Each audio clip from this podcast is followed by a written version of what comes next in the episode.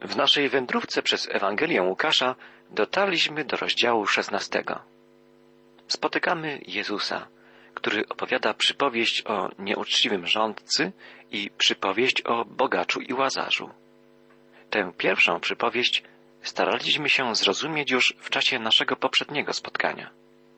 Jezus udzielił nam tam cennych wskazówek odnośnie naszego stosunku do pieniędzy i do wszelkich dóbr materialnych. Stwierdziliśmy, że mając jako chrześcijanie świadomość odpowiedzialności przed Bogiem za rozporządzanie wszystkim, co posiadamy, powinniśmy mądrze i operatywnie wykorzystywać to, co Bóg nam daje w służbie dla Niego i dla ludzi, dla bliźnich. Pan Jezus nauczał o tym swoich uczniów. Ale czytamy dalej w wierszu czternastym, że wszystko to słyszeli także faryzeusze. Kochali oni pieniądze i wyśmiewali Jezusa. Do nich właśnie Jezus powiedział, to wy chcecie uchodzić w opinii ludzkiej za nieskazitelnych, ale Bóg zna wasze serca. To, z czego ludzie są dumni, jest ohydne przed Bogiem. Prawo i prorocy to było najważniejsze, dopóki nie pojawił się Jan. Od tej chwili rozgłaszana jest wieść o Królestwie Bożym i wszyscy siłą chcą tam wtargnąć. Prędzej niebo i ziemia przeminą, niż najmniejsza literka w prawie utraci znaczenie. Jezus wypowiada niezwykłe słowa. Jezus znał stan serca faryzeuszy. Wiedział, że byli chciwi, że nieraz łupili uboższych od siebie ludzi. W teatralny sposób składali dziesięciny z wszystkiego, co posiadali, ale w rzeczywistości oszukiwali lud. Jezus mówi im, że mogą oszukać człowieka, ale nie Boga. Mówi im też, że nie dostrzegli rzeczy najważniejszej, że od momentu przyjścia Jana Chrzciciela, który zapowiadał nadejście Mesjasza, głoszona jest dobra nowina o Królestwie Bożym. Przyszedł Zbawiciel, który jest wypełnieniem Bożego prawa objawionego w Starym Testamencie. Jezus mówi im, pozostajecie głusi i ślepi z powodu swojej własnej pychy i obudy, w jakiej żyjecie. Nie możecie sami z siebie osiągnąć sprawiedliwości. Musicie się ukorzyć i pokutować za swój grzech. Potrzebujecie ratunku. Potrzebujecie Zbawiciela. Pan Jezus zna i Twoje serce. Czy jesteś gotów, by wejść do Bożego Królestwa? A raczej, by przyjąć Chrystusa, Króla, do swojego serca? Pan Jezus wskazał swoim uczniom, faryzeuszom, a także nam, jedną z dziedzin, w których człowiek często zawodzi. Chodzi o nasz stosunek do pieniądza, do dóbr materialnych. A następnie Jezus wymienia drugą dziedzinę naszego życia, w której popełniamy wiele błędów.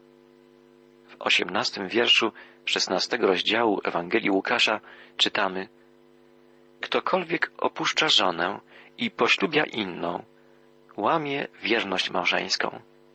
Tak samo łamie wierność małżeńską ten, kto żeni się z kobietą porzuconą przez męża. Nasze życie rodzinne, nasze życie małżeńskie często nie jest takie, jakim powinno być. Stąd napięcia, niewierność, zdrada, cudzołóstwo. Jedną z ważnych części naszego chrześcijaństwa jest przykładne życie rodziny, małżonków, dzieci. Może być ono ostoją radości, ostoją spełnienia, miłości. Dzieje się tak wtedy, gdy Bóg prowadzi każdego członka rodziny, gdy przemienia i inspiruje nas wszystkich swoją miłością. W naszym rozważaniu treści szesnastego rozdziału Ewangelii Łukasza docieramy do dziewiętnastego wiersza, gdzie rozpoczyna się przypowieść o bogaczu i łazarzu. Jest to kolejna powszechnie znana przypowieść Jezusa, zarejestrowana jedynie przez ewangelistę Łukasza. Czytamy. Był raz bogaty człowiek, który ubierał się wytwornie i bardzo bogato w szaty. Czytamy, Był raz bogaty człowiek, który ubierał się w wytworne i bardzo bogate szaty i codziennie urządzał wystawne przyjęcia. Tak rozpoczyna się historia pewnego bogatego człowieka żyjącego bez Boga. Pan Jezus opisuje krótko jego życie doczesne, a potem, jak zobaczymy, w podobny sposób mówi o jego życiu po śmierci. My nie jesteśmy w stanie rozsunąć zasłony rozdzielającej te dwie rzeczywistości. Jezus mówi o świecie niewidzialnym dla nas tak samo naturalnie i prosto, jak o świecie, który widzimy. Tylko trzech ludzi mówiło z autorytetem o świecie wieczności, świecie dla nas teraz niedostrzegalnym. Jezus Chrystus, apostoł Jan, któremu Bóg objawił wizję nieba na wyspie Patmos, i apostoł Paweł, który świadczył o tym, że został zabrany aż do trzeciego nieba. Nie znamy wypowiedzi Łazarza, ani innych osób wskrzeszonych ze śmierci przez Jezusa. Ale najważniejsze oczywiście są słowa samego Pana Jezusa. W następnych wierszach czytamy więc jego opowieść o człowieku, który żył w pobliżu pałacu bogacza. Był także pewien żebrak, cały pokryty wrzodami. Nazywał się Łazarz. Kładł się on przed drzwiami domu bogacza. Chciał, by pozwolono mu zjeść chociaż to, co spadnie ze stołu bogacza. Psy, które się tam włóczyły, lizały mu rany. Poznajemy więc dwóch ludzi. Ludzi znajdujących się na przeciwległych krańcach drabiny społecznej. Jeden z nich to reprezentant bogactwa i przepychu, a drugi skrajnej nędzy. Trudno wyobrazić sobie dwóch ludzi, pomiędzy którymi byłaby jeszcze większa przepaść. Biedny żebrak marzył o odpadkach ze stołu bogacza. Psy przychodziły i lizały jego wrzody. W kilku krótkich słowach nasz Pan rysuje obraz skrajnej nędzy, degradacji i rozpaczy. Gdybyśmy żyli w tamtym czasie, prawdopodobnie nie przyszłoby nam na myśl, że ten dogorywający biedak, okryty łachmanami, może posiadać jakieś duchowe bogactwo. Natomiast bogacz zapewne zrobiłby na nas bardzo dobre wrażenie. Z pewnością był znaną i cenioną osobistością w tym mieście. Być może ufundował szkołę, która na jego cześć nosiła jego imię, może wybudował też przepiękny, okazały budynek, w którym mieścił się miejscowy kościół. Mieszkańcy miasta widzieli zewnętrzną stronę życia tych dwóch ludzi. Widzieli żebrzącego biedaka i szanowanego bogacza. I cóż się stało? opowiada dalej Jezus. Żebrak umarł i aniołowie zanieśli go do Abrahama. Umarł też bogacz i został pochowany. Pan Jezus zbliża się w swej opowieści do bramy śmierci i przechodzi przez nią, jakby to było zupełnie naturalne. Żebrak umiera. Nie ma żadnego pogrzebu. Po prostu zabrano jego ciało i wrzucono do doliny zwanej Gehenną. Tam wrzucano wtedy ciała najuboższych. W chwili, gdy żebrak przekroczył próg śmierci, aniołowie pochwycili go i przenieśli na łono Abrahama. Umarł również bogacz. Został pogrzebany. W czasie wspaniałej uroczystości pogrzebowej kaznodzieja, wyliczając zasługi szacownego nieboszczyka, wyraził przekonanie, że znajduje się on już z pewnością w najwyższym punkcie nieba. Tymczasem bogacz powędrował w przeciwnym kierunku. Czytamy, tam w krainie umarłych cierpiał katusze.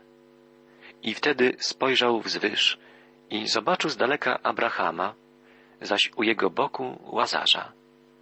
Możemy poczynić tu dwa spostrzeżenia. Ci, którzy są zgubieni, doznają po śmierci świadomych mąk. Druga prawda to ta, że nie tracimy po śmierci swojej tożsamości. Będziemy mogli rozpoznać siebie nawzajem.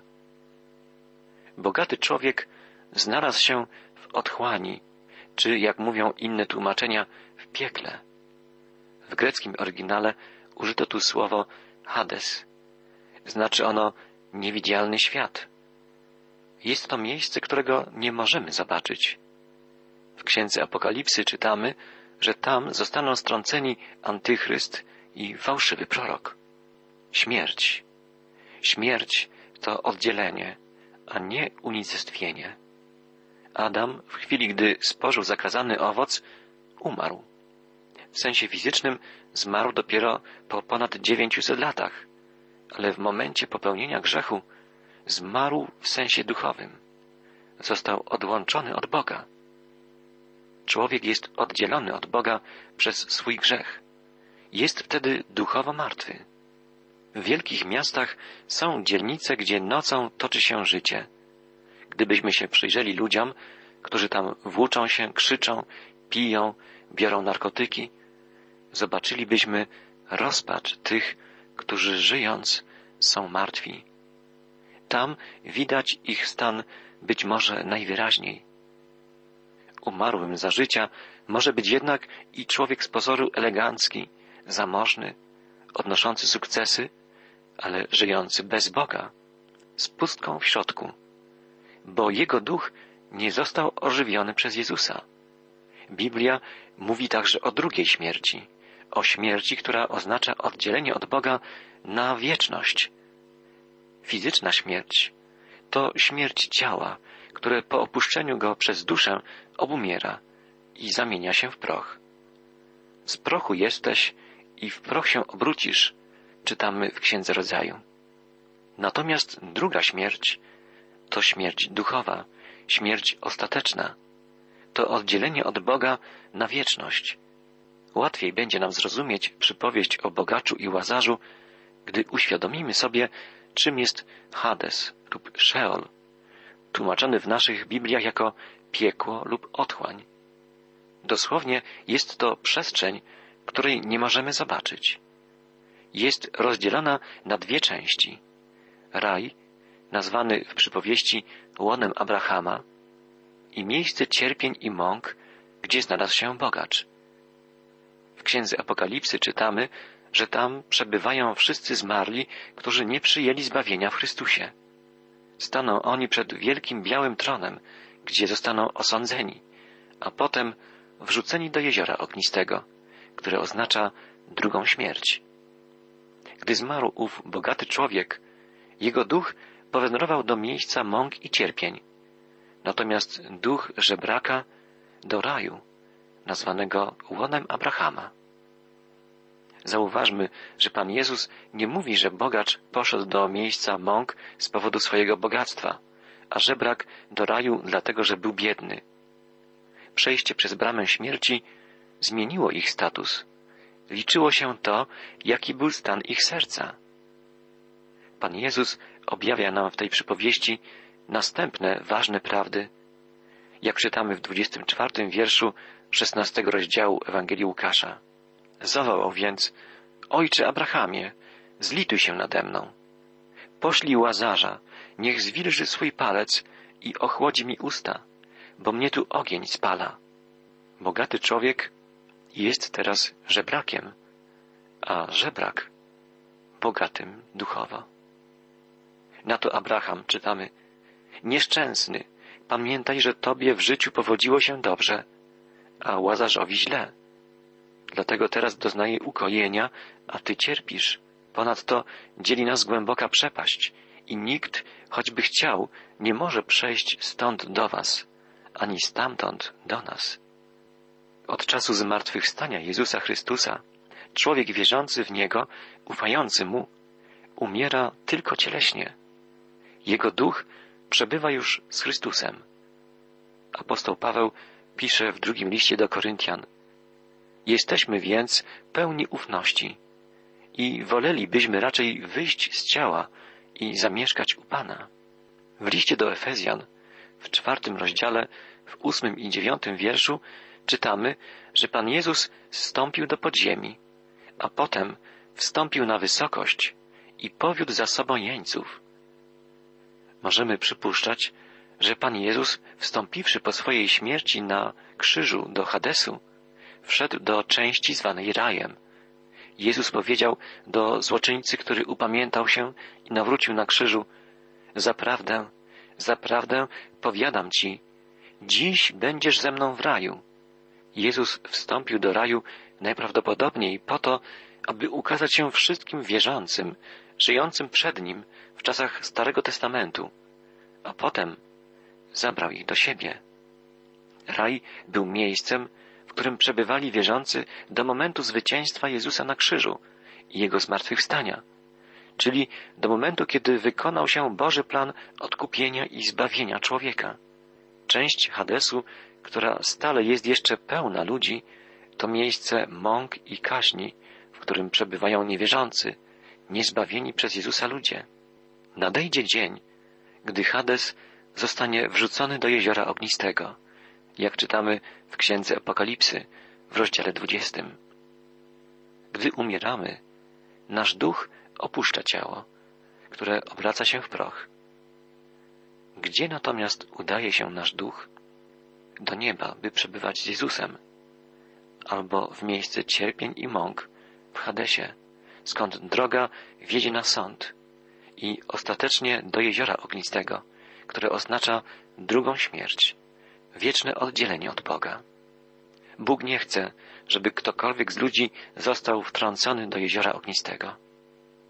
Zostało ono stworzone dla szatana i jego aniołów, jak czytamy w Ewangelii Mateusza w rozdziale 25. Jednak do nas należy wybór naszego przeznaczenia. Decyzję o przyjęciu Bożego ratunku musimy podjąć w trakcie swojego życia na ziemi. Nie będzie już drugiej szansy na dokonanie wyboru, gdzie chcemy pójść po naszej śmierci. Pomiędzy niebem, gdzie udają się wszyscy, którzy przyjęli Jezusa jako swego Zbawiciela i Pana, a miejscem cierpień i mąk, gdzie przebywają po śmierci ci, którzy odrzucili Jezusa, jest ogromna przepaść. Czytamy dalej. Wtedy bogacz zwrócił się z prośbą: Ojcze, poślij go do mojej rodziny. Bogaty człowiek pragnąłby ostrzec swojego ojca i braci.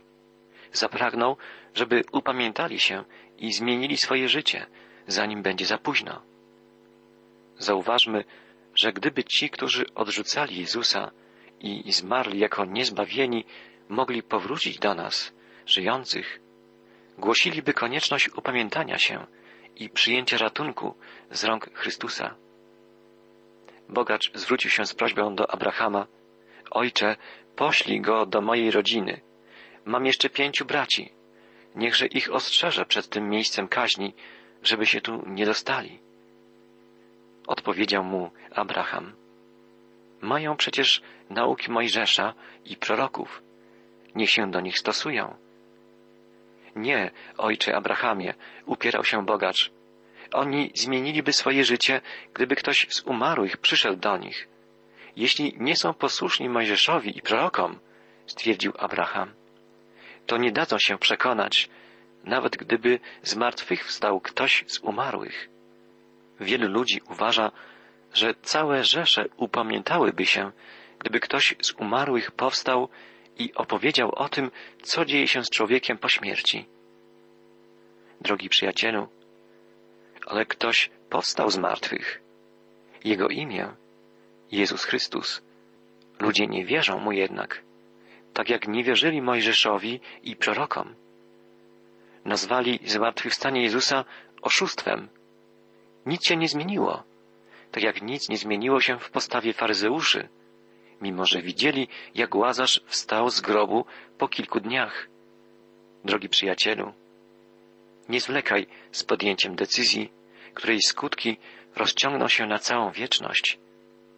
Po śmierci nie będziesz już miał drugiej szansy.